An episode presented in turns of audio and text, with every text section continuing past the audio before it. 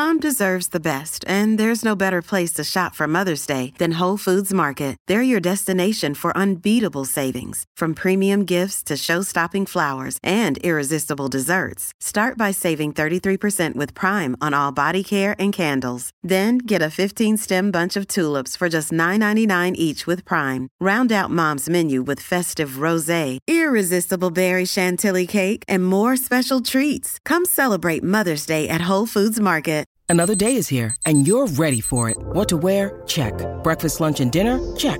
Planning for what's next and how to save for it? That's where Bank of America can help. For your financial to-dos, Bank of America has experts ready to help get you closer to your goals. Get started at one of our local financial centers or 24-7 in our mobile banking app. Find a location near you at bankofamerica.com slash talk to us. What would you like the power to do? Mobile banking requires downloading the app and is only available for select devices. Message and data rates may apply. Bank of America and a member FDIC.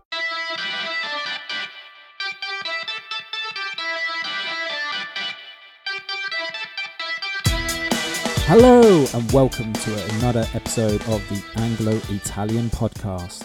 And in the great words of football striker Dion Dublin, Sandro is holding his face. You can tell from that he's got a knee injury. And that pretty much sums up this week's pod, as unfortunately Rory is unwell. So we wish him well and we'll hope to have him back for Monday's late night evening review. We'll be joined by myself, Andy, as well as Rory, hopefully, to review the Serie A action as well as the Premier League. So this week, unfortunately, we won't be going through any of the football. It was a bit of a dross, wasn't it? Unfortunately, with the international scene. However, you're in for a treat, guys. We've got a special episode lined up for yourself. And we continue our Way from Home series. Now, here we've got a fascinating individual someone who finished his career as a goalkeeper at Tranmere Rovers before taking in countries like Bahrain, Australia, Malaysia, Thailand, even India, to name a few. And he coached the likes of Nicolas Anelka and Freddie Ljungberg at Mumbai City in the Indian Super League. So, without any waiting, let me bring you this interview brought to you by Rory interviewing the great Steve Darby. Enjoy. Hey, it's Ryan Reynolds, and I'm here with Keith, co star of my upcoming film, If, only in theaters, May 17th. Do you want to tell people the big news? All right, I'll do it. Sign up now and you'll get unlimited for $15 a month in six months of Paramount Plus Essential Plan on us. Mintmobile.com slash switch. Upfront payment of $45 equivalent to $15 per month. Unlimited over 40 gigabytes per month. Face lower speeds. Videos at 480p. Active Mint customers by 531.24 get six months of Paramount Plus Essential Plan. Auto renews after six months. Offer ends May 31st, 2024. Separate Paramount Plus registration required. Terms and conditions apply if rated PG. Welcome to the Anglo Italian pod, and it is the next part of our Away from Home series where we talk about players and managers who have left their home country to broaden their football horizons and see what the world has to offer in their career. This time we are going from Liverpool all the way to Laos with a few stops in between, and we are joined by Steve Darby. Steve, how are you today? Buongiorno, parlo bene italiano un poco poco. Oh, that's incredible. My English is far better. me too. Me too. um, so, whereabouts are you calling us from, Steve? Well, I'm now back back home in Liverpool. Uh, the reality is that my mum is getting old, and okay. it was time to do the right thing. Uh, my daughter's at uh, A level age, about mm-hmm. to go to university, so it was time to step back for a while. Maybe later go back to Asia. I'd love to because you know it's it's a drug. You miss football, yeah. and you know, you miss the dressing room. I don't miss the journalists. I don't okay. miss the administrators, but I yeah. miss the dressing room and the lads and just the mm-hmm. feeling of football. Nice, that's beautiful. So we're going to talk about how you got into football and like who was the biggest influence on you in your life to like get you interested in football growing up in liverpool i'm assuming it's liverpool or everton which side of the city are you on well, my dad took me to both. He was a blue. He took me to Liverpool one week, Everton the next week. But the biggest influence, I think, in hindsight, and it probably was at the time, was Shankly. Uh, okay. Even though I was a, you know, just a kid, but the, the man was like God to me. Uh, yeah. You know, when he spoke, you listened, and later on, I was lucky enough to meet him, And I only wish there had been phones in those days, but there wasn't. I just sat in a dressing room with him, and it, wasn't a conversation; it was a monologue by him. But I was delighted just to listen to the bloke. What was it like to meet someone? Because he is obviously like iconic, not just in Liverpool, but in football in general. Was there like an aura around him? Like, how did it feel to meet him? Yeah, yeah. You, you hear the cliche, "Don't meet your heroes; they let mm-hmm. you down." He didn't. Uh, that was, you know, certainly didn't. And I was watching in those days. You could walk into Melwood and watch mm-hmm. them train. And so one day I went to watch Liverpool train. And Shankly had retired, um, and I saw him jogging around the pitch before Liverpool arrived because they used to get changed at Anfield and come down to mm-hmm. Melwood then. I thought this is a chance of a lifetime. I've got nothing to lose. You can either just say get lost, son, or what. I said to him, "Morning, Mr. Shankly. I'm about to go abroad uh, to do some coaching. Can you offer me any advice?" And the first thing he said, and of course, whenever you speak Shankly, meet Shankly, you have to speak in his voice, don't you? And right. like, "Hey, son, yeah. First thing you must learn is to make tea." And I looked at him. I had no idea what he was talking about, so I had to make him a cup of tea. Uh, right. sat down in the dressing room with him, and he just talked to me. And you know, I wow. just wish I'd had a microphone, but it, you know, he was what I expected and more. And it's like mm-hmm. I, will be honest, all the good players I've met, the great players, they've all been good blokes. Mm-hmm. You know, mm-hmm. you've had Peter Reid, Brian Robson, who I've worked with, these two, a coach Nicolas Anelka, all good good blokes. You know, it's the only few I've ever felt were a bit up themselves were the ones on the layer below who mm-hmm. thought they were a bit good. But most of the top pros are really decent people. Nice, that's incredible. So, from that, like, did you always know you wanted to get into coaching, or were you starting off as playing, and then kind of how did you find your way into the football industry? No, I just like, like, like every other kid in Liverpool wanted to be a footballer, uh, mm-hmm. and I was lucky. I was a five foot nine, 14 year old goalkeeper, so wow. I got scouted by a few clubs and I went to various trials, and I ended up playing in the youth youth team of Tranmere. Only thing hmm. was, I was five foot nine at fourteen, but I was five foot nine at eighteen as well. okay, right. So, and I'm still I'm still five foot nine. So. I was never going to make it. Uh, I mean, some people say it's you know uh, they've had a severe injury. Mine was a severe lack of ability, you could probably say. and so, one of the coaches there said to me, "Son, we've we've heard you're going to be able to do A levels, which mm-hmm. I was. She said, do do your A levels, go to university, and see how it goes. Basically, in other words, you're not good enough, which which she was dead right. it's a politer way of saying yeah, it. Yeah. yeah. So I, I, did the A levels, and then I, I, trained as a PE teacher in my sort of that was my second dream. Uh, if I couldn't be a footballer, be a PE teacher, mm-hmm. and it was quite good. I, I got my degree and I ended up playing semi-pro and, and, even Liverpool Sunday League, which was great, and getting money in the boot. Uh, and so I sort of paid my way through uni by playing football. Uh, nice. So it was I went there, and then basically I just wanted to play again. Uh, and then suddenly one day I was I was I left college, got a job. I was in Portsmouth. I got a phone call from my old college lecturer, a fellow called Merv Beck. Do you want to go to Bahrain and be a full time coach, player coach? I didn't even ask about. I always remember I didn't ask about the money. I just said yeah. yes. You know, I, will swim there, and I couldn't believe it. I didn't even know where Bahrain was, to be honest. You know, because you know that was pre-internet, and you realize how much before the internet we didn't know. Mm-hmm. So um, basically, I couldn't believe it. I, I, got on a flight, and it was a business class. I thought this is paradise, a business class. You know, got a meal on the plane, and the salary was five times what I was getting as a teacher. Wow. So it was that was even better. But the main thing was it was every day playing football, and that's mm. you know playing and coaching. And I worked with a fellow called Jack Mansell, uh, who was hard but really good. Uh, and what would happen? I was working with a team called East Riffa, and mm-hmm. then when the national team came into play, I'd go in as like an assistant coach, and that's where I learned a great deal about coaching. And then it was just from then on, wherever I went, it was you know wherever there's a contract, I went. I never said no. You know, if it was a, it was the right contract, I went, and I got sacked from Bahrain because uh, Ayatollah Khomeini came in from Iran, and they were going to. This is '79, and they were going to. They, they all thought Iran was going to wipe out Bahrain. It didn't happen. wow. but they got rid of all the non-essential foreigners. So maybe my coaching was non-essential, and uh, I came back to England, and I got a, a letter. Or well, actually, I didn't get a letter. I got a telegram, which a lot of the, your younger people on uh, listen mm-hmm. to this won't know what a telegram is. But I got a telegram saying, "Do you want to go to Tasmania and play?" I actually first thought, "Great, I've not been to Africa."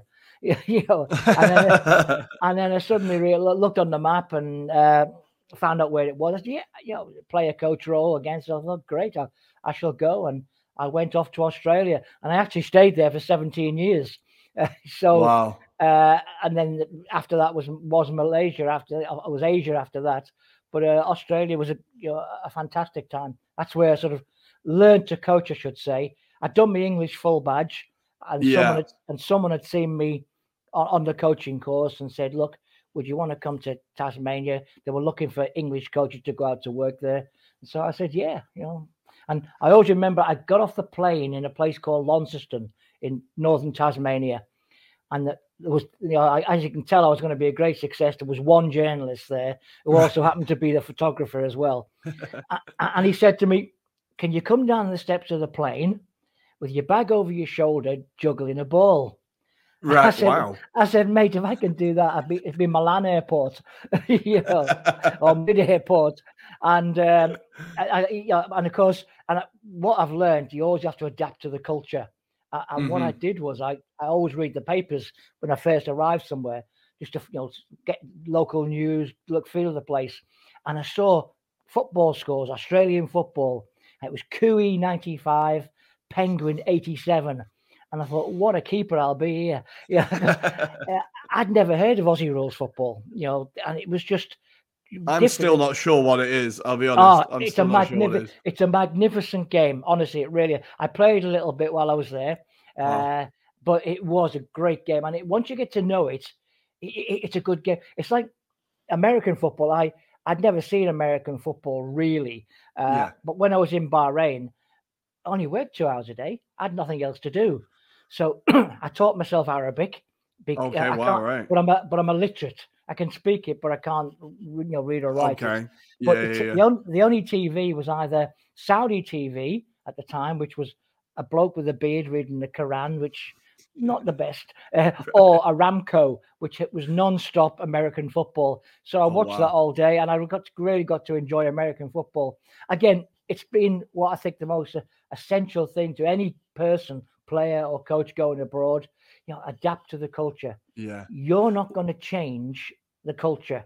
You know, mm-hmm. let's be blunt. You've got to adapt. And the best advice I was given in that area was uh, one of my managers that use the, the, Asian term, the manager, like the CEO, said, You've got to be like bamboo in Asia. And right. I said, what, what you mean? There's not much bamboo in Anfield, believe me. You know, he, he said to me, You've got to be able to bend. And okay. don't snap, don't snap. And the snapping might be getting involved in match fixing mm-hmm. or letting the president pick the team and things like that. He said, bend a little bit. You know, you're not going to win all the time. Learn to fight what battle you can mm-hmm. win and when it's important. And he was dead right. You know, there's times when I've gone, okay, you know, and there's times when you're not going to win. My mm-hmm. my international centre forward in in Malaysia, he rang me up one morning and said, Coach, I can't come training. I said, Right, you're injured, you injured? Are sick? No, my mum said I've got to take her shopping. Right. Okay. and, I, and I said, You're an international. I'm paying you a lot of money to play for us. You've got to train. He says, Coach, you can find me, you can drop me. But if my mum says I'm going shopping with her, that's it. And well, some things right. are international. You've got to do what your mum says, right? That's some things ex- are just international. Yeah, and that was exactly right. And I spoke to the team captain, who was a good bloke. He said, Coach, it happens to us all. He mm-hmm. said, You're not going to win that one. So I said, Okay. And I lost that one, but I had to be a little bit like bamboo and bend. He came back the weekend, played well, scored as usual. And so you forget about it.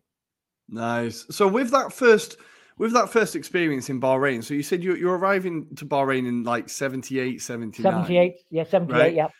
What was like how big was the culture shock and what were the first like things you had to learn when you arrived not just in terms of football but like this is your first opportunity leaving the country and kind of stepping out on your own what were the biggest lessons that you learned and the biggest culture shock well firstly language and i've mm-hmm. realized that language is essential because in 78, very few people spoke English. Mm-hmm. Uh, my players couldn't, so I had to have a translator. And that was similar in, in Vietnam in the year 2000. Uh, mm. You know, you had translation. But I tried to learn the language everywhere I went. Uh, though it was amazing. We got off the plane, there was a couple of us, and there was a car waiting. And I said, I, sorry to tell you, lads, I haven't got a license. you know, oh, don't worry about that, coach. and so a license appeared, you know, about a few days later with my picture in. Oh wow! So I just, so I just taught myself to drive on the road. There wasn't too many cars in those days. But I mean, another culture shock was we trained on sand. Wow! Uh, and the, the pitches were marked with oil. Uh, but you know, it was to be fair, it was good sand. You could play a decent game mm-hmm. on it. But we played the games in the stadiums on grass. Yeah. But it, it, but it was a you know that was a cu- culture shock. Uh, but I mean, and things like we had one game against the UAE, and there was crowd trouble, and over there the police didn't mess about. It wasn't like in England. P- police came in with tear gas, and wow. I was laughing my head off, thinking that's funny, watching these tear gas canisters fly into the crowd but then the wind changed. Oh God! And, and then I suddenly realised what tear gas does. you know, oh. and it doesn't just make you cry. You know, it's absolutely awful. So that was a bit of a culture shock. You know, uh, I met Don Revie out there, he was uh, he, he he was coaching the UAE at the time, mm-hmm. and there's quite a few other English people like uh, Dave Mackay was out there. Okay. Uh, a fellow called Graham Williams stayed at my house. Now he played for Wales and it was West Brom fullback. But he told me, it's, it's a remarkable story. He told me a, a young long haired lad uh, from Ireland made his, for Man United, made his debut against Graham Williams. he said, So I saw this skinny little long haired bloke. He said, I'll kick him. You know, welcome to football, son. yeah. And he said it was the biggest mistake he made because George Best kicked him back, and, and, then then then then turned him into knots. He said I, I, didn't know where to go. He said I realised this boy was a bit special, which hmm. obviously mm. you know he was. Yeah, that's that's incredible. That's incredible. So through coaching, you were coaching in Bahrain, and then as you mentioned, the mm. kind of experience came up in Australia, and you you're kind of coaching there, kind of technical director type thing. What was your role there, and how difficult was it to develop a game in that country when you have Aussie rules, you have cricket, you have rugby that are so much bigger? Like, what was the standard of football like, and how much was it developing at the time? Well, I went as a player coach in Tasmania, which was probably the, which is the smallest state, mm-hmm. uh, and then I, I, you know I, I, was then offered a job of director of coaching mm-hmm. Uh, so basically, coaching coaches and going into schools. So I was able to do that as well as play. So in many ways, it was it was lucrative in the sense that I was able to make a decent living doing this, uh, and then eventually the reality of football is you either leave or you get sacked anyway. Mm-hmm. Yeah, yeah. eventually, eventually I resigned. One of the posts I had there, I resigned because you do learn there's politics in football, and no matter what any, any anyone who says politics and sport doesn't mix is so naive. You know, football politics is entrenched. You cannot. Every dressing room's got politics. You know, who mm-hmm. gets the right seat, who gets the best cup of tea, uh, who's the captain. You know, there's there's lots of politics in all all areas of sport. Uh, in this case, I, I, I lost out to the politics because of it, like political interference. I said, go and get stuffed. Uh, that wasn't quite the phrase I used, but yeah. similar to that. Um, so I, I, ended up then moving across to the mainland of Australia. I worked for the Australian Sports Commission, mm-hmm. uh, and then I got went to the national body, like like the FA, yeah. uh, and worked there for five years. Now that was where politics was first, football was 2nd mm-hmm.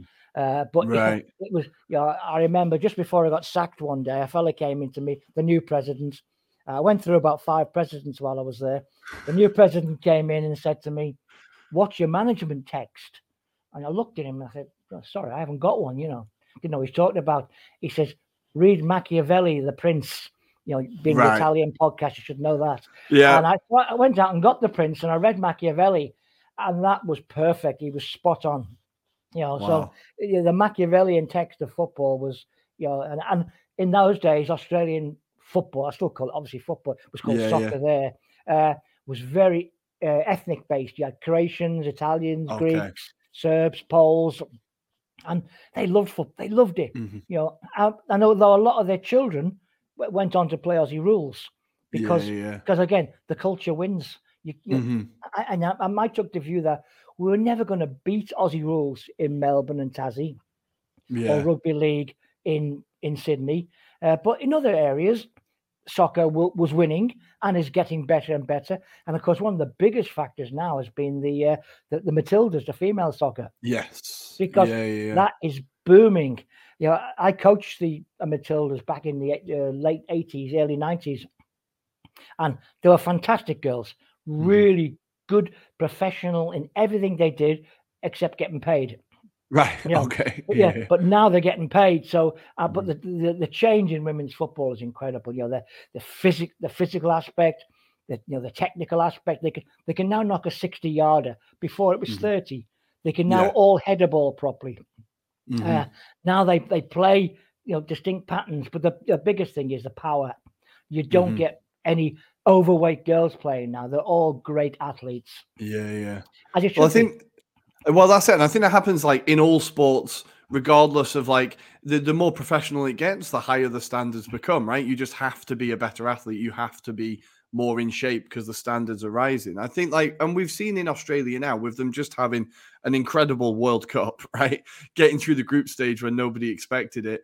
Um, could you see the signs that there would be this much development in Australia? Because we know that when they're good at sports, they put money behind it and they are passionate about their sports. Could you see that they were they were willing to kind of put this development into football? Uh, the players are great in mm-hmm. Australia, and there are some superb coaches as well. The problem, of course, appears to be the administration. Mm. It just hasn't caught up with the quality of the players. I mean, I was dealing with players like uh, Mark Viduka, wow. Ned Zelich, yeah, yeah. Frank Farina, Paul Okon. Those two lads mm-hmm. still played in Serie A. Uh, I mean, great players. Schwarzer went to the EPL, you know, Cahill and yeah, things like this. So there's never a doubt to me about the quality of the player, never a doubt about the quality of the coaching they were getting from foreign coaches and local coaches as well. Mm-hmm. Uh, but the danger, well, and it still is, it would appear to be the administration. They just yeah. seem to be, you know, a lot of it's good hearted, but there just seems to be such polarized opinion on mm-hmm. how to do things in Australian soccer that I, I, can't see the light at the end of the tunnel. I just cannot. Um, you know, yet in the women's game, that seems to have evolved a little bit better, maybe less entrenched views. Okay, yeah, because there's just been a huge uh, like argument in Australia about the crowd violence. I think it was Melbourne City, right, and how yeah. the how the authorities dealt with it and how they kind of I've seen a lot of like Australian soccer fans saying the soccer fans are being persecuted more than rugby fans would or or cricket fans would. It oh, feels oh, like there's a, a bit of a yeah. culture shift there. Yeah, without a doubt. You know the the Aussie, you know, still thinks it's a game for wogs. You know, mm-hmm. yeah. I mean, yeah. Johnny Warren wrote a book. I think it was called Wogs, Poofters, and Sheilas.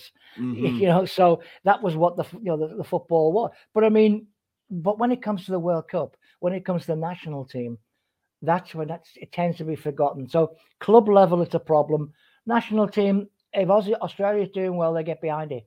You know, it doesn't matter who you are. You know, the the Aussie rule. I mean, and the thing is, it's not the, the players, the cricket, the cricketers, and the and the Aussie rules players and the league players are real soccer fans as well. Yeah, at yeah, the yeah. top level. You know, Steve Waugh I remember seeing him play. He played for Australian schoolboys football. Wow. Yeah, you know, yeah. So, and you know, he loved his, the game and things. And and there was quite a few Austra- uh, Aussie rules players who could have played soccer easily.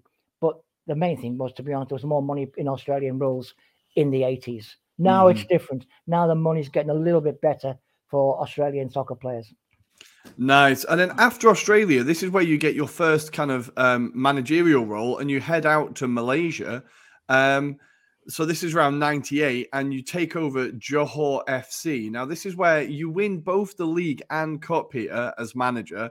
Um, how did it feel in your first management job, your first full management job of a club to get some silverware? Um, how did that feel and how was that as a first experience in management? Well, basically I, I'd been coaching in the National Soccer League in Australia, a team called Sydney Olympic. mm-hmm. which was fascinating. It's a Greek-based club. It was just a daily chaos, but it was happy chaos. You know, probably a good a good training ground for Asia. But well, it was really enjoyable. But I've been sacked, like, and that's that's not an insult. There's a there's a vast queue of good managers have been sacked from Sydney Olympic. Uh, and I got a phone call from my mate Ron Smith, who was in Johor for another team um, in Johor, and he said, "Look, do you fancy coming to Malaysia for six weeks?" He says Johor could go down. And if they go down, that's like a disaster. If you can keep them up, that'd be great. Come for six weeks. I went across. I was again. There's luck in the game in football. Believe me. I had two Aussies there who are new in the mm-hmm. in the in the Johor team. A fellow called Darren Stewart and Milan Blagojevic, both Australian internationals. And they said to me, Dabs, it's good lads. They're good teams. We shouldn't be where we are. Mm-hmm. So he said we just need organising and and what was happening was the the management was interfering with the local coach. He was making them train like seven days a week, two days, twice a day. So I said, look, we cut it back. We cut back training. We suddenly, for some unknown reason, all the injuries got rid of. you know, wonder, wonder why that happened. But uh, and what happened was we ended up going on an unbeaten run. We rescued relegation, but that mm-hmm. was a major thing. But what Ron didn't tell me, probably didn't know, we were still in the cup, and wow. we weren't even considered to you know because all the big boys were in the cup as well from the the other division. So we just kept on going, and then we ended up winning the FA Cup, and we we're the only side ever to win the FA Cup from the second division. Wow! Uh, and again, what what advice I get lots of people writing to me for advice, and I say, if you're in Asia, there's only one piece of advice: that's win. Okay, right. you got to win because there's no long term is next week. Right. You know, so, and if you don't win next week, you're you're in a crisis. Mm-hmm. Then then you win, and you're a great coach again, but you're not the week after if you lose. So you've got to win as often as you can, and forget. I hate these words. Forget this philosophy and this project. You know, it's all about winning. Okay. Uh, so, and if you do that, you'll get a better contract. And then once you get your contract, you and, and I tell younger coaches, winning is political power. So okay. if you win and you go on a run of about five or six weeks, suddenly you may be able to get the plane to the next away game rather than the 12 hour bus trip. When yeah, you're losing, yeah, yeah. a bus turns up. When you're winning, the plane gets on invited. Or you might be able to buy 30 new footballs, you know, mm-hmm. uh, on all things like this. So um, it, it, really is a, a, political aspect is winning, mm-hmm. but you've got to win. And luckily we did, because eventually you'll get sacked. Yeah. And, and, then after three years in Johor, I, I got sacked. Yeah, uh, yeah, yeah. I actually think in this case I got sacked for the wrong reason, but that's you know it wasn't like losing games. Again, it was the political aspect. Okay. You, you I learned again from mistakes, and I made lots of mistakes. Is there's certain people you're allowed to upset, and there's yeah. other people you're not. you know, yeah, I, that's often the way, right? Yeah, yeah. And I upset the wrong person, and I was gone. You know, in some countries it's the administrator. Mm-hmm. In other countries, you don't upset the journalists okay. because because they'll you know they'll murder you. Uh, yeah, Thailand yeah. was that example. Uh, mm-hmm. you know, I had a journalist just literally writing pure lies about me every day. Uh, and, and how do, do you it.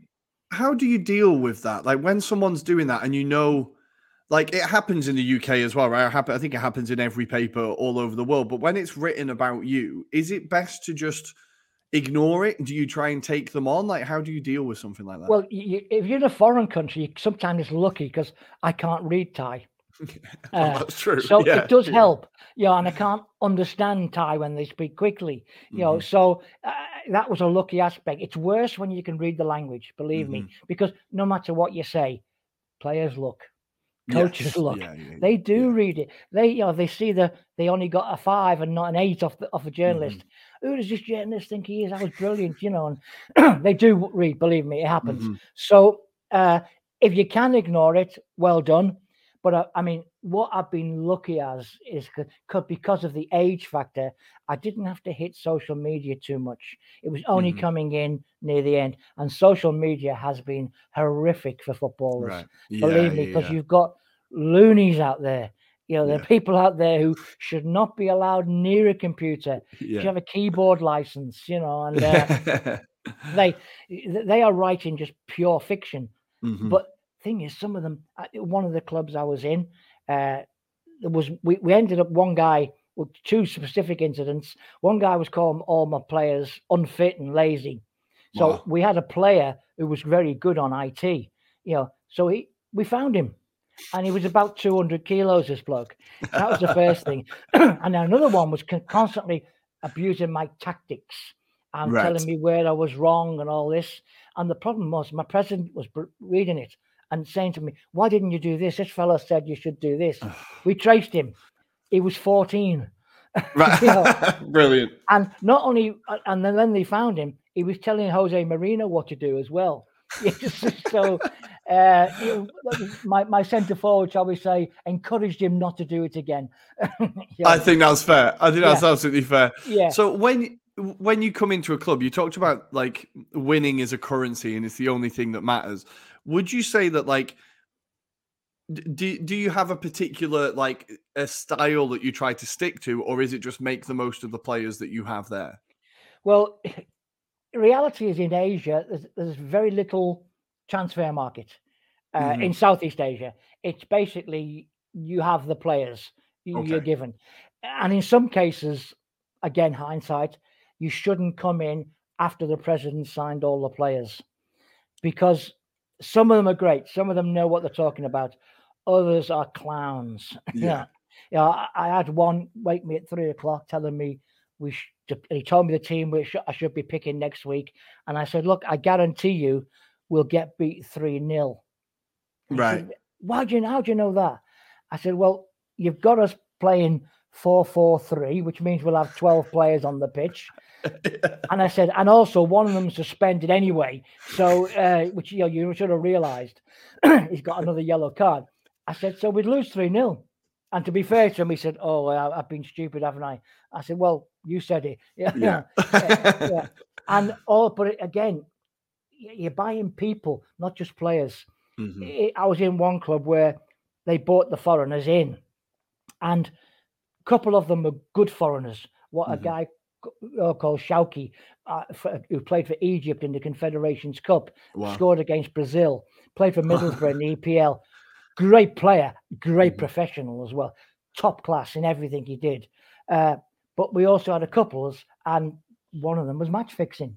Wow. Uh, and that's a huge another that's a, a, a, whole issue on its own match fixing but mm-hmm. it was match fixing and that destroyed the whole you know uh, fabric of the club you know and mm-hmm. i mean i've done well in some most places but other times i've failed and in this particular club i failed and you tend to blame other factors obviously when you fail but one was the the uncomfortable selection of foreigners, shall we say, okay. and the other was down to match fixing. Mm-hmm. Uh, that was you know just, you can't beat it. No, and uh, in what? So how how did you find out that that was happening? And was it the kind of thing of like he was just not scoring chances? He was trying to give away goals. What like how did you discover and what do you how do you deal with that? Right. Well, I was totally naive when I came to Malaysia. Mm-hmm. Uh, about match fixing because I played in Australia and England where it does go on and it's yeah. going on still. Even mm-hmm. you know in England, there's a if you read a book by Declan Hill called the the Fix, yeah. wonderful book, and that tells you all about how it was going on in England years ago. You know, and probably to an extent has happened even now in the lower yeah. leagues. I, I don't think it's happening in the Premier League now because it costs too much to mm-hmm. to bribe a player. But in the lower anyway, leagues, yeah, lower leagues, yeah, and it's spot fixing as well. Like who gets mm-hmm. the first throw in? you know, and think I would get a yellow card in the second half. You know, all, all, these type of things go on. But the first I first discovered it, I was walking off the pitch in a game for Johor, and the the foreigner on the other on the other team team walked past me and said, "Coach, you're going to win two 0 And so I said, "How do you know?" He says, "They don't think I can speak Malay, but I can." you know, so we we we scored in the 84th and the 89th minute, which basically meant we we didn't have time to score a third. We didn't yes. need to because we didn't need to because 2 0 was enough. Mm-hmm. And it mm-hmm. was a, and what it was was a spread fix. They were okay. going to lose by two goals. Uh, so they weren't going to score because they, they weren't going to. Simple as that. And the game was two 0 Everyone was happy. You know, and then so that and when you're winning, you don't think match fixing exists. When you're winning, you think you're a great coach. Yeah. But uh, there was one game where we were two one down away from home, uh, and that'd have been a fair result to be honest. I wouldn't have I wouldn't have moaned about two one. Mm-hmm. About about five minutes to go, corner comes in. My goalkeeper knocks it into his own goal. Okay, I've done worse. You know, Right. so three one. Last minute, thirty yard shot. Whoa, it must have dipped and swerved. We got beat four one. Okay. I watched the video the next day because, and for the younger ones, videos, those little square things. you know, I watched the video the next day, and I suddenly realised the ball didn't swerve. My goalkeeper was swerving. Yeah. Wow. So I called in my captain, who was a decent lad. I said, "Come on, what happened? Tell me." He said, "Well, we tried to win because if they win, they got the bonus." Okay. He says, "But we, we we had an agreement that if we were going to lose, we were going to lose by three goals, because they'd all put a bet on, where the bet was if they lost by three goals, they got the equivalent of their bonus. So they were going to come back no matter what with a bonus. so And is is there any way? There's nothing you can do to no, to stop that. it? Like you, you need the No. authorities or your owner to back you up, but they have no interest in doing that. I imagine. Well, I naively said to one of my players because I, I, I rang a, a, player once and I said to him, and he, he was a Chinese lad, a Chinese Mhm. Malaysian, and he was smart. I said, "Come on, how does it work?" Because I was fascinated how it's worked. yeah. He said, "Well, they they ring you up, they know how much money you're on because Yeah. everywhere leaks. Everyone knows how much money each other's on." He said, "So if you're paid a thousand a month, just for example, he says you this bloke will offer you three thousand a month, and you say, no, no, no, I'm not going to do it, and he just put he just gently says, does your mum still go to Tesco's on Saturday morning, or does your little sister Yeah. still go to that primary school? Doesn't say anything bad. Yeah. But he says you're not. He lets you know that he knows. Yeah. Yeah. Yeah. And yeah. so and so I said to him, why didn't you go to the police? Well, he burst out laughing, of course. He said, because he said they're getting their cut yeah, yeah, down the line. Everyone gets a cut in these deals, and so you're not gonna. That's not gonna happen. So I realised that was it wasn't gonna happen. And you know, people say to me, "How do you stop it?" Well, the only way you can stop it is pay your players on time. That's Okay. you'll never stop it all the time because there are corrupt people in football Mhm. in every country. There are people who are just greedy, and I've no time for them. But Yeah. the other extreme, I used to think it was black or white. It's not. There's grey, a large amount of grey. Mhm. And part of the grey area is like if you haven't been paid for three months, you've got two kids who are starving and you're living on noodles, and someone offers you to pay you three months' wages, you think, well, hey, you know, or as as one bloke put it to me once, what happens if your kid coach needed an operation? What would you Mhm. do? yeah, and I yeah. suddenly thought, you're right. I'd just say it's only a game. You know, Yeah, yeah. yeah, Uh, now, I can honestly put my hands on my heart and say I've never took money and never Mhm. done it. But I've had death threats. I, When I was in Singapore, I was I was used to get rang up by this bloke, and I, I did report to the police then because Singapore's quite a, a strict country. Yeah. And they said to me, the police, we can't contact him because he's ringing on a fax phone. And I- I didn't I didn't know that if you ring from a fax, it can't be traced. Oh, So wow. anyway, Okay. How we saw, and he was threatening me. I had to drop my star striker. I had to lose this game, blah, blah, blah. And I told one of the sponsors, who was a, a Chinese guy, hmm he said, Leave it to me. He said, So when he rang next time, I gave the sponsor my phone. And he just spoke quite a lot in Hokkien, a slang version of Chinese. And I heard a few names mentioned. And I suddenly realized all he'd done was he'd mentioned people higher up the food chain. Right. Okay. Never, never got another phone call again. Wow. So that's Wow. how that was one way of stopping it. Yeah. No, that definitely works. If it Yeah. works. But I mean, it's it's a fascinating thing. We we were I was sitting on the bench once and we we'd gone seven two up, Mhm. and yeah, we were due, due to win anyway. I knew that. You know, we we were a good side in Singapore, Uh, and I, I, suddenly I saw about 400 people leaving. And I said, why are they all leaving? And my assistant, and I, and I tried to get locals all the time, okay. s- said to me, well, there's nine goals, coach. And it doesn't matter what happens after nine goals. Uh, you, you pay out on a, it's like a bell curve okay. of, of bets. So the ninth goal went in, and so they all left because they all knew they got their money. And it, I found out later the opposition goalkeeper had got nine goals at 28 to 1. Uh, now, we were going to win anyway. We knew yeah. that. They knew that. But he just made, he put a two, he put two grand on. He got 56 grand. You know, it worked out 66 grand or something. Uh, he paid a year's salary for one game. Wow. Uh, so this is. Said, this goes on. So, yeah. so this is in Singapore, right? And is this yeah. when you this was when you were in charge of Home United? Yes, it was and I think this team. is yeah. this is a spell that was really, really successful for you. Mm. So this is you took part in the Asian Champions League, took the Singaporean team as far as a Singaporean team have ever been in the Asian Champions League the, there was two players that jumped out at me just because of their numbers. Um, in one season, Perez de Oliveira, 37 goals, Egmar, 29 goals, and Indra, 26 goals. You scored 104 in the league, conceding 42. That is some pretty exciting attacking football. Like, how was it? And how was that season? It seems incredible. Well, you often read about people saying, "Oh, they're great coaches." Mm-hmm you're a great coach and you got great players. okay. Know, it, really helps, believe me. you know? And I had two Brazilians mm-hmm. and a local lad uh, who could score. Uh, mm. Perez was a magician. He could do right. anything with a ball. Absolute magician. And I had one, again, a committee man say to me, Oh, this Perez is no good. He's too slow. I said, Look, if he wasn't slow, you'd be watching him on telly yeah. playing in your playing in Europe in England or Italy or Spain. I think yeah. he's that good, but he just wow. didn't have great pace. Mm-hmm. That's why he couldn't make it at the top level, you know. Mm-hmm. But he had everything else. Wow. Egmar would have suited League Two in England. Okay. Big, strong. It was a bit like the Brazilian player called Hulk. You know, nice. Yeah, yeah, yeah. yeah. Big, powerful lad, and he used to batter people.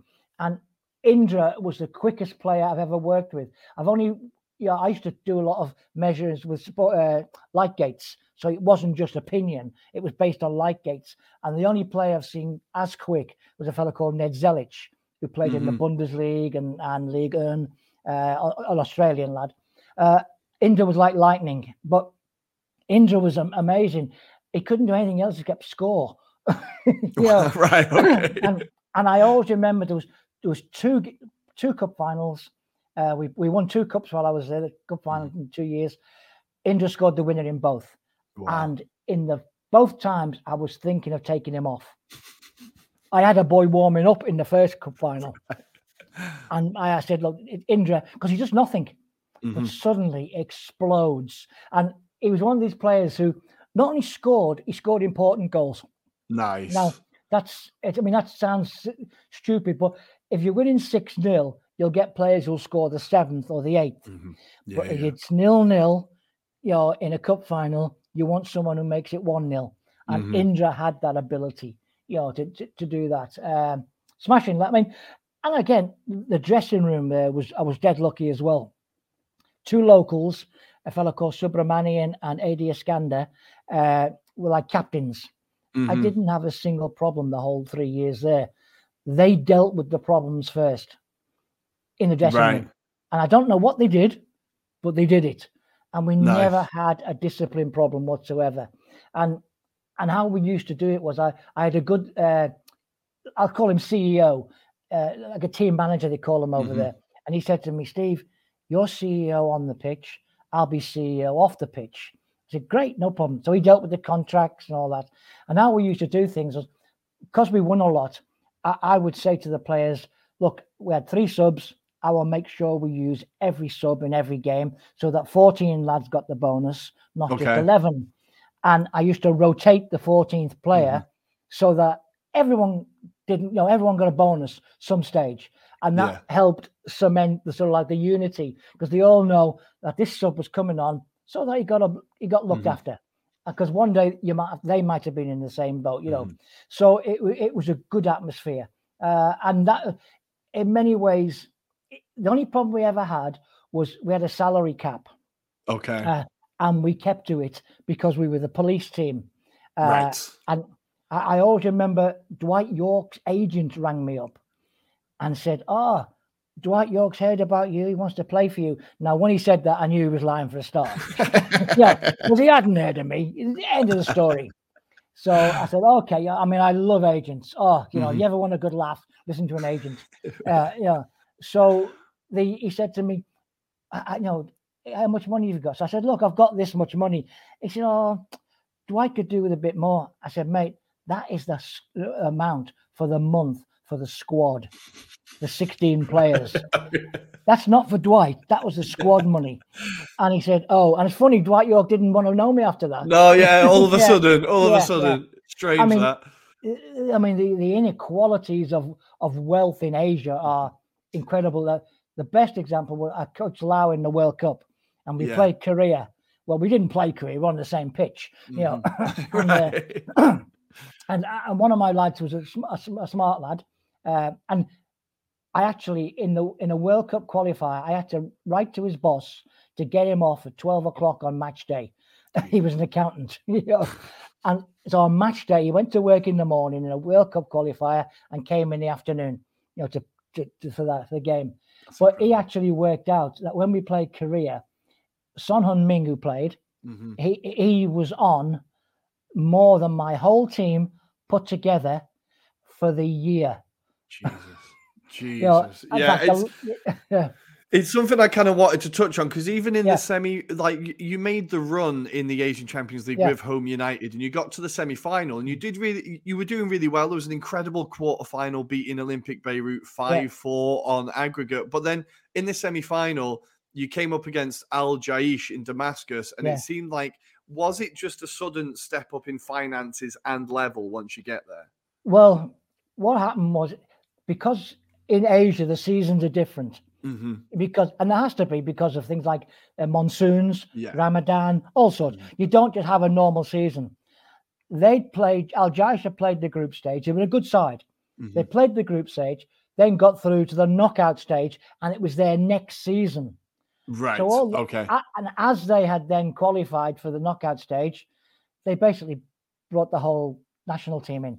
So we ended okay, up playing right. the we played the Syrian national team, and yeah. and the six one was hey fair enough, not yeah. not a, not a great, but I also then learned that you can get messed about.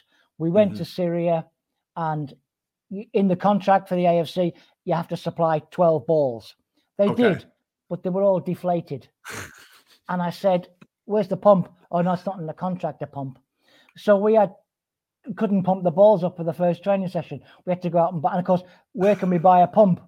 You're not going to tell us. no one's going to sell you one. Yeah, yeah, We went to the hotel, which looked like it had been bombed in the war, you oh, know, gosh. and uh, we ordered chicken. We got beef. Right. Now, that that's not a problem too much except that I had Hindus on the side who yeah. couldn't eat beef. We ordered pasta, we got rice. Uh, the buses were turning up late. And honestly, it was just everything possible to upset you. Mm-hmm. You know, mm-hmm. and it, it was non-stop. I mean, now to be honest, we, in the quarterfinal we played in Lebanon. Mm-hmm. Now that country was at war, uh, and we literally we were taken up to a hotel in a place called Tripoli, which we at first thought was Libya, but you know, there's right. a Tripoli in Lebanon, and there was bullet holes in the stadium walls. Jesus. And there were how... guards on the gate, and these boys had real guns, you know, yeah. I mean, monstrous guns. And so we were just smiling and nodding, and we were told we wouldn't recommend going out at night the mm-hmm. hotel and even Perez didn't go out, and Perez was a rascal for going out at night. yeah, I won't. I won't tell you why, but I mean, yeah. he was successful on and off the pitch, Perez. Yeah. and how how difficult is it to get the players like and yourself to concentrate on just the game when you're in a because you are making trips to war torn countries or countries where they're trying to make it as uncomfortable for you as possible. How diff how do you get them to concentrate, and how difficult is that to do? Well most countries are, are okay. Syria was different, mm-hmm. uh, it, and we had to win Syria in Ramadan. and I had a Thai player a few years later playing for me called Sutee Suksomkit, smashing lad. Right. We we went we went. I, I, tried to take the players out as well to see the mosques, to see the the souk, to try and get a bit something a bit of culture as well because a chance of a lifetime to, to see some of these places. We're walking down through the middle of Damascus, and Suksomkit comes comes screaming down to me, Coach, I found a fish and chip shop. and it's the middle of Ramadan at lunchtime. And I'm going, oh no, Sutee, will you just put it away? You know, hide the chips, will you? you know, and he didn't care because Sutee didn't care about anything. He just wanted to play football and score goals. Yeah, right. But um, I mean, and uh, again, you, you have unusual things. We played in the Maldives. Now, everyone thinks the Maldives is wonderful. Well, mm-hmm. it, it, it is wonderful if you're on the islands. Where, right. to be fair, Home United, they used to put us on the island. And then because the actual island of Malé where you play isn't that nice. It's quite a you know heavily populated place. It's mm-hmm. totally dry and things like this. Um, so we would on the island. That, that meant we had to get a water taxi to training. We found out two players got seasick, which they didn't know because they'd never been in a boat before. you know? right. So okay. there's, there's, things you just don't learn on your on your English full badge. Mm-hmm. you know? Yeah, yeah. Well, that's it. Yeah. Uh, so in Malaysia, you then continue in Malaysia and you take over at Perak as well.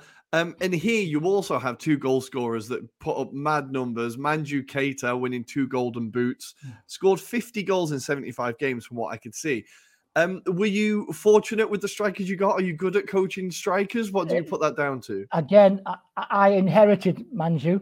Mm-hmm. Uh, I, I, had two two foreigners there. Uh, I inherited Abdullah Traore uh, from mm-hmm. Burkina Faso and Kita from Keita Mandjou from Guinea.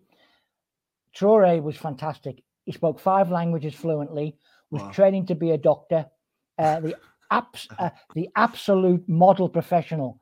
And his opening line to me was, Coach, never trust an African. Okay, right. I said, I said, I can't say that. You know, he said, Hey, coach, you're white, you can't say it. I'm black, I can say it. Okay. and he said, Most of all, don't trust a Nigerian or a Cameroonian. He said, they're the worst of the lot. And I'm going, what? You know, I mean, and he gave me great example. And when we had trials one year, I used to invite Keita and Abdullah to sit next to me so that they, mm-hmm. you know, could, what their opinion was important. Again, culturally, they wanted to bring the right person in to be a, okay. a foreigner. And I, they said, hey, that lad's a decent player. I said, yeah, he is, you know.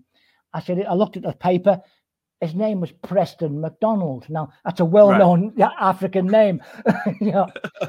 and, I, and Abdullah turns around to me and says, "That's not Preston McDonald. I know Preston McDonald." You know, he said, "Let me sort it out." He went to the dressing room. He come back. Said, yeah, it's not him, coach. He bought the passport. Wow. So he had bought the passport. I mean, and then and then when you realise why, I mean, Keita Mandjou used to tell me, he says Keita was always broke in the third week of the month.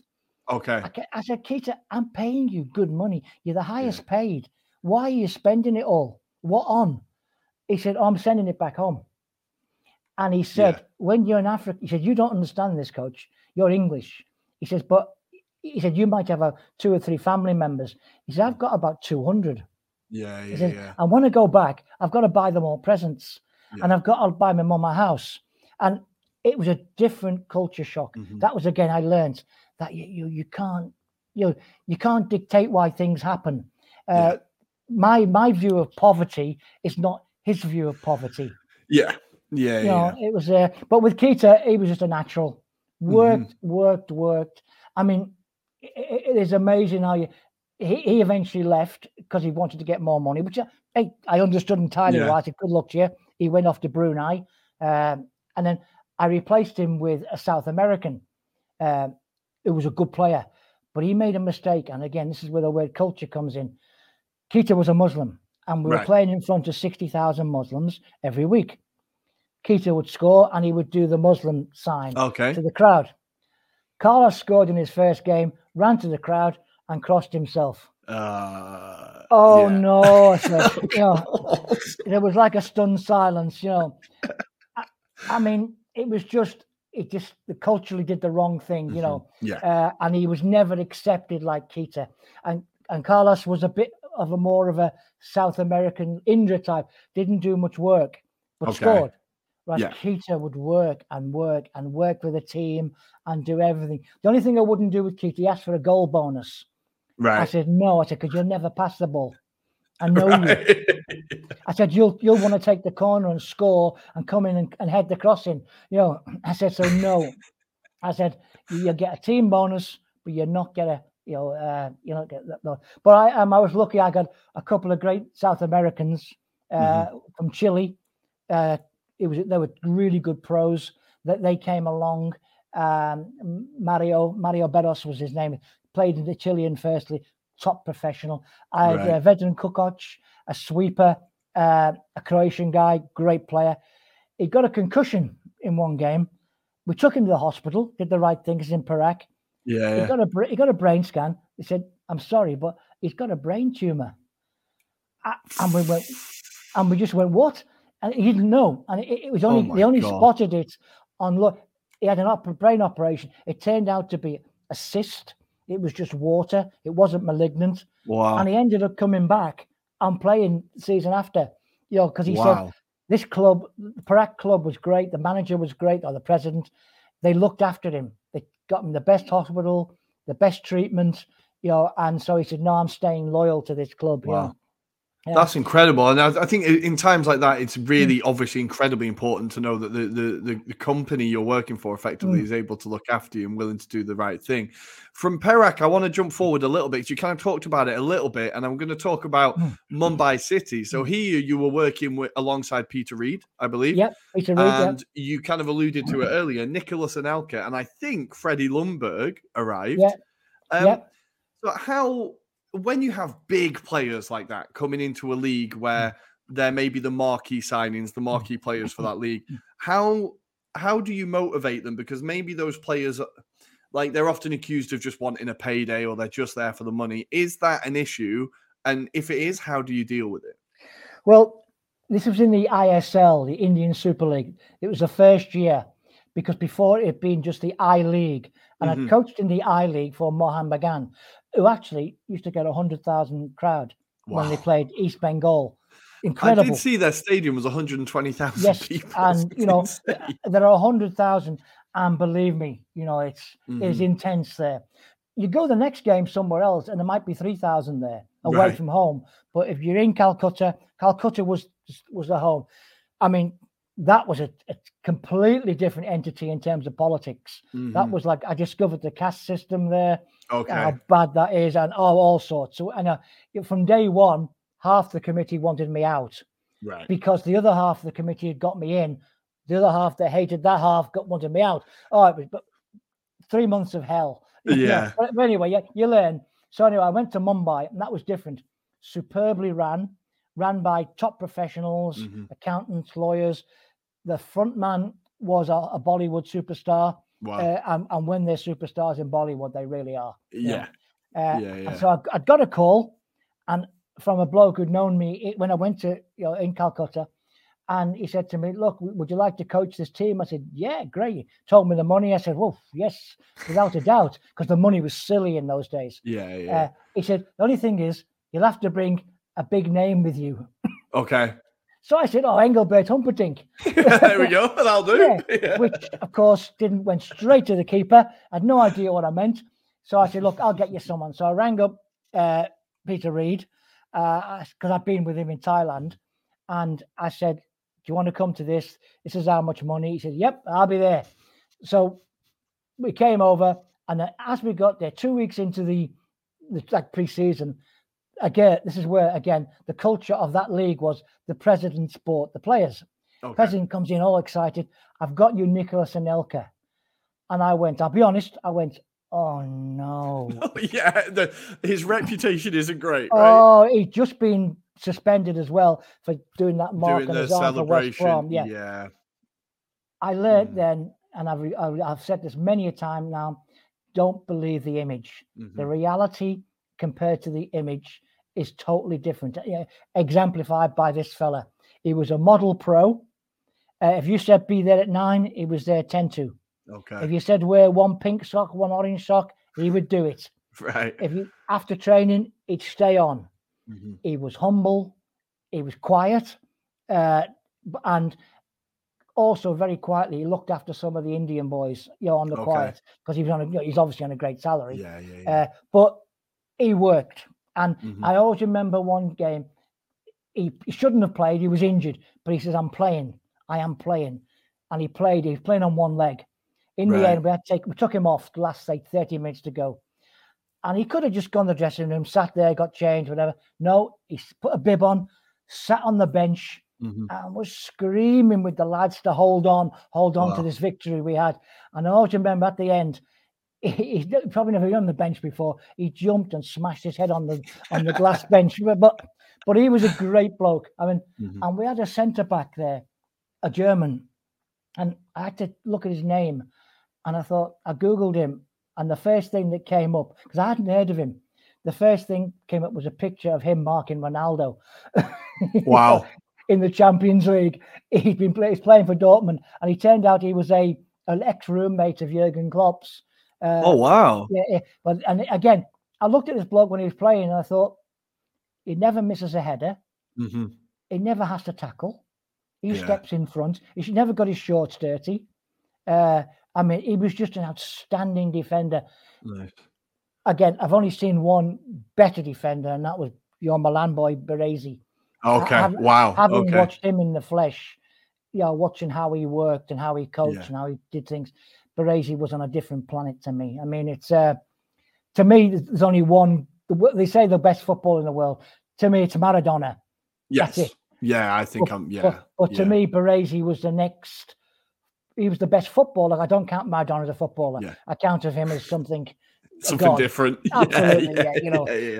And again, lucky enough, I, when I was in Australia, Argentina played Australia, and I was mm-hmm. you know, with the national squ- squad wow. then, and I saw him train live.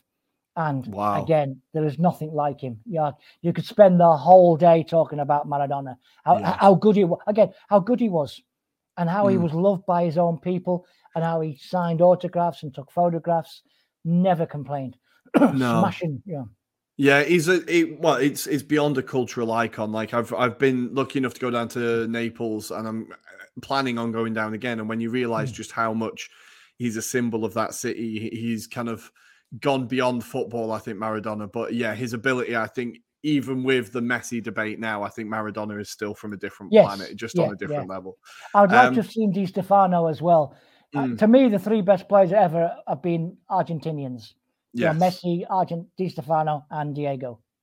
Can, can, you imagine being Argentinian? All of those oh. players coming from your country. Yeah, we yeah. just need one from England would yeah, be nice. Yeah. Uh, just one. But so we're going to kind of wrap up a little bit because I'm aware of time. So currently, or most recently, you were with the Laos national team. You kind of talked about it um, a little bit. When I kind of have one question here, but when you're in a continent with such big countries or kind of powerhouses such as South Korea and Japan, what were your long, what were your short and long term aims with the Laos national team? Well, like I said, long term aims is the next game. Okay. you know, I'll, yeah, I'll be honest. Right. But okay. you know, if, if I'm being sort of uh, philosophical, I would say mm-hmm. the long term aim was to to close the gap. Okay. Now, in Laos' case, it was to close the gap on Vietnam and Thailand. Okay. Uh, yes.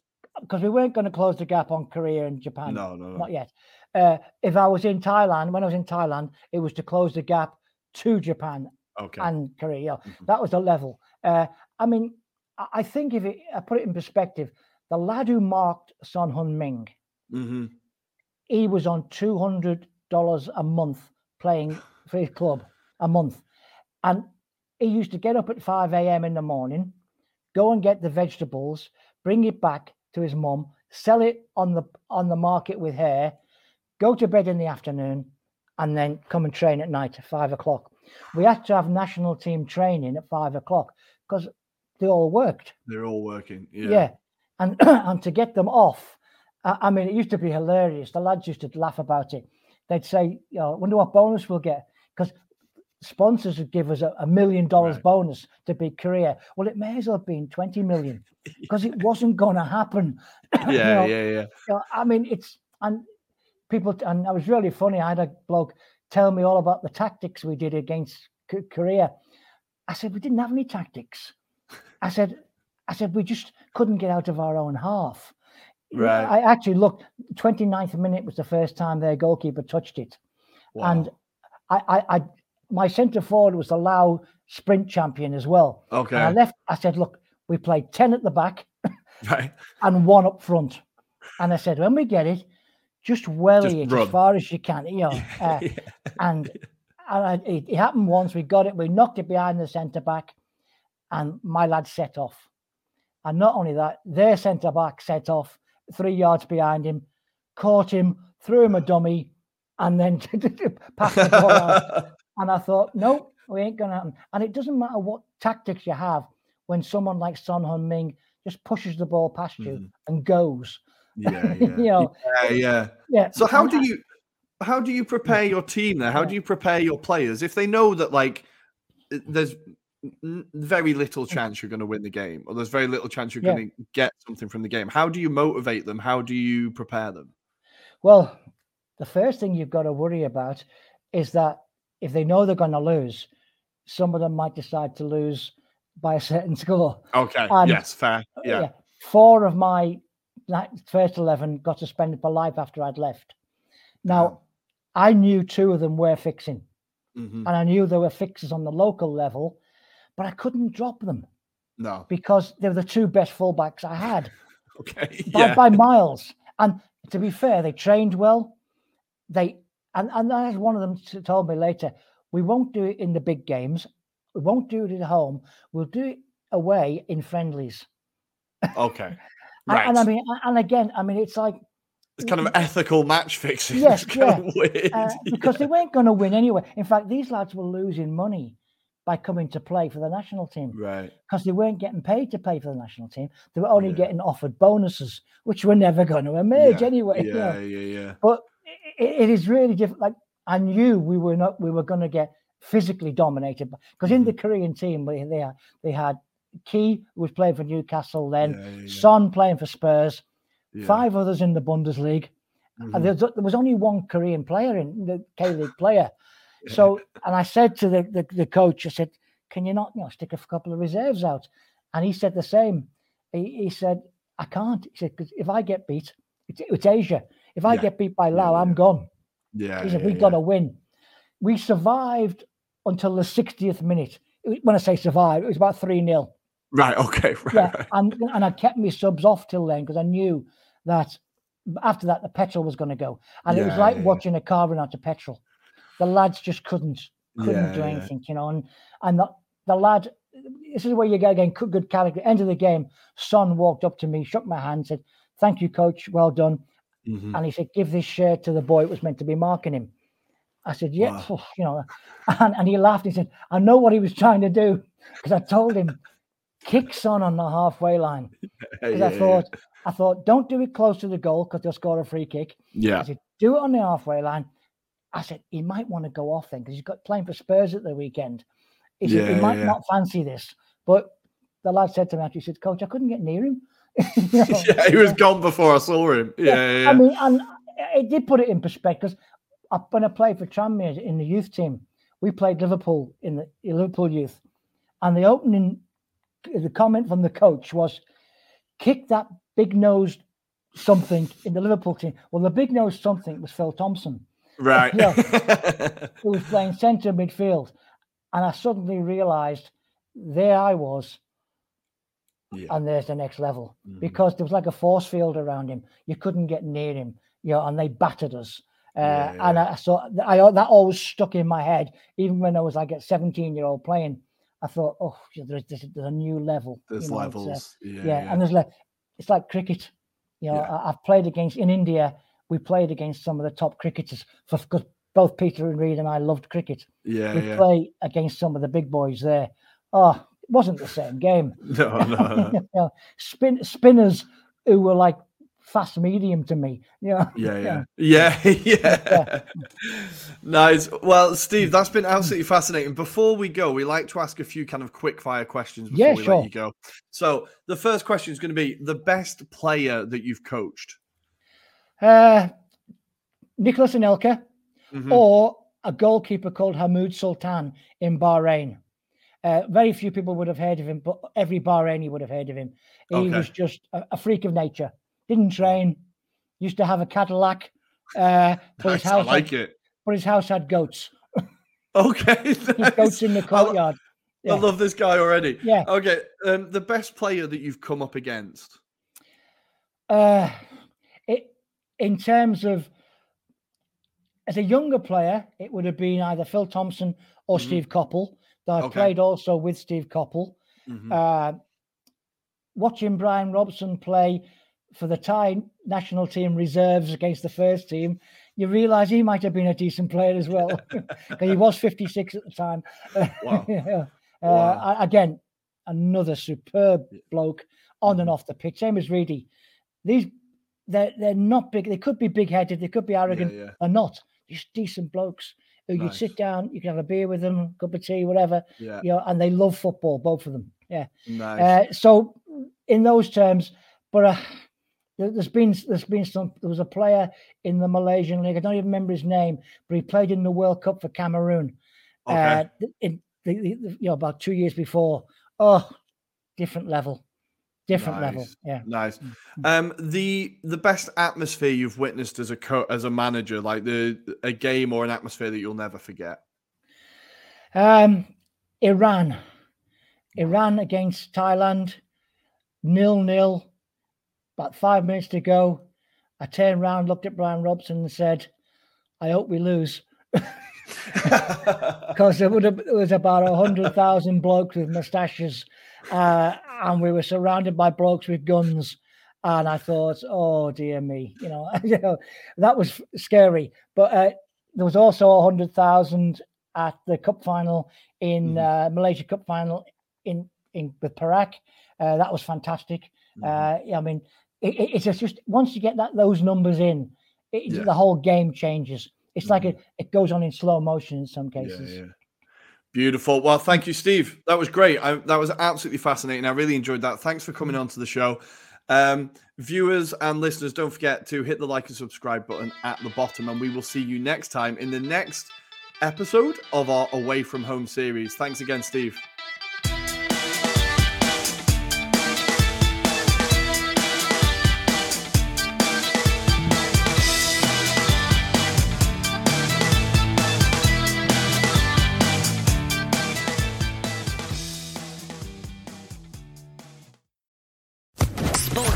Podcast Network.